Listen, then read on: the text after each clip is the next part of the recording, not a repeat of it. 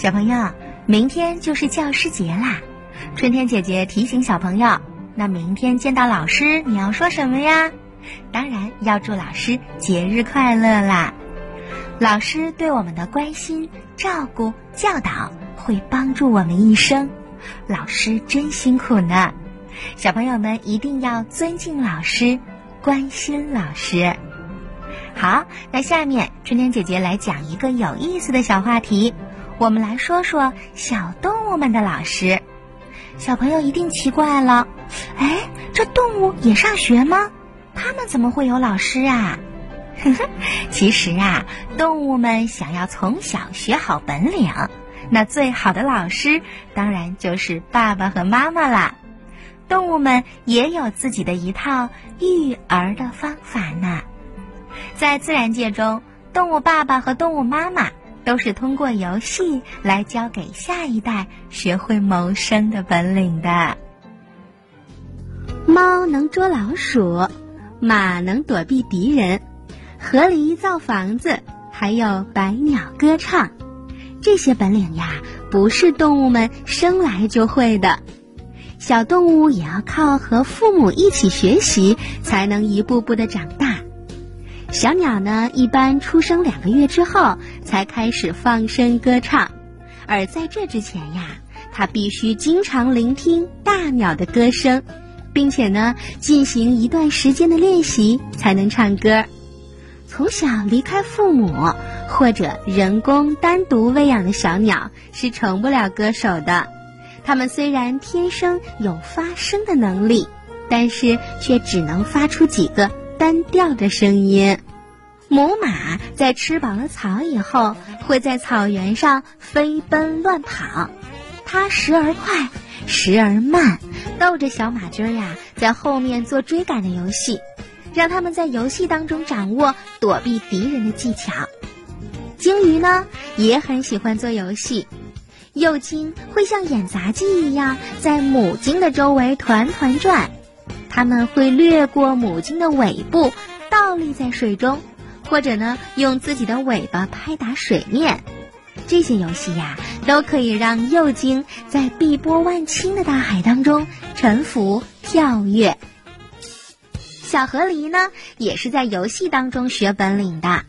夏天的时候，他们会随着爸爸妈妈在河边树林里玩儿。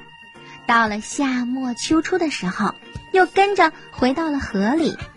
这个时候，他们的父母开始忙于积聚食物、砍伐树木、修筑过冬的房子、建造堤坝，而小河狸呢，就像做游戏一样，也跟着咬断小树枝、搬运石块、做泥馒头放在堤上。通过这些活动，他们渐渐的就和父母一起学会了必备的各种技能。小狗喜欢蹦蹦跳跳，有的时候还会互相的撕咬。小狗的嘴里啊没有牙，牙床肌肉也没有发育好，因此互相的撕咬不会有任何的伤害。但是对于以后的捕食技能来说，会有很大的帮助。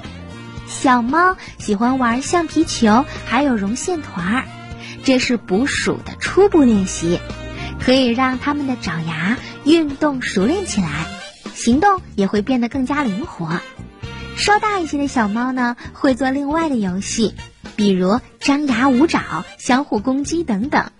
过不久，它们就开始独立的捕捉老鼠了。老猫一般这样训练自己的孩子，他们会捉到一只老鼠。然后把它咬个半死，然后放在小猫的面前，让小猫玩个痛快，直到最后吃掉老鼠。经过这样的练习，小猫就会捕鼠了。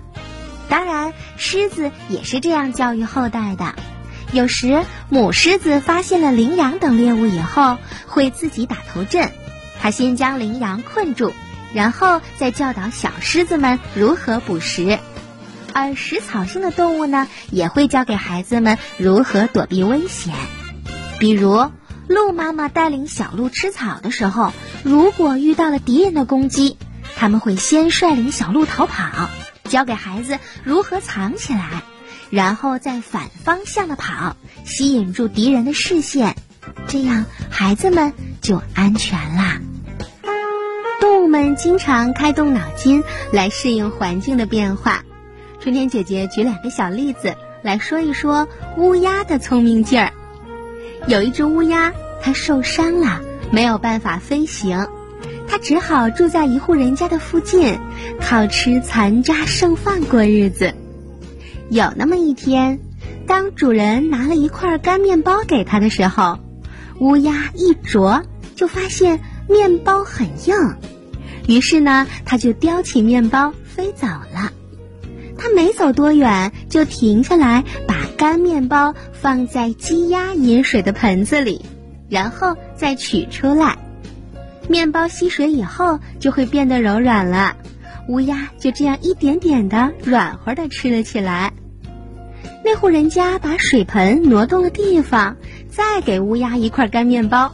小朋友们猜猜他会怎么办呢？果然，乌鸦还是叼着干面包扔到原来放水盆的地方。可是现在已经没有盆了，乌鸦该怎么办呢？它呀，叼着那块干面包，来回不停的走了好几次，最后它发现，在狗食盆里有水，于是它欣喜若狂的把干面包扔到了小狗的盆里，蘸了水的面包软软的，它吃起来就会很开心了，这样就把软面包吃到了肚子里。怎么样，乌鸦是不是很聪明呀？它知道变通，没有找到鸡鸭喝水的盆儿没关系，其他的盆儿也是一样的，只要是把干面包变软了，怎么都好啊。在国外的动物园里，有时人们会看到大象用鼻子吸硬币来进行表演。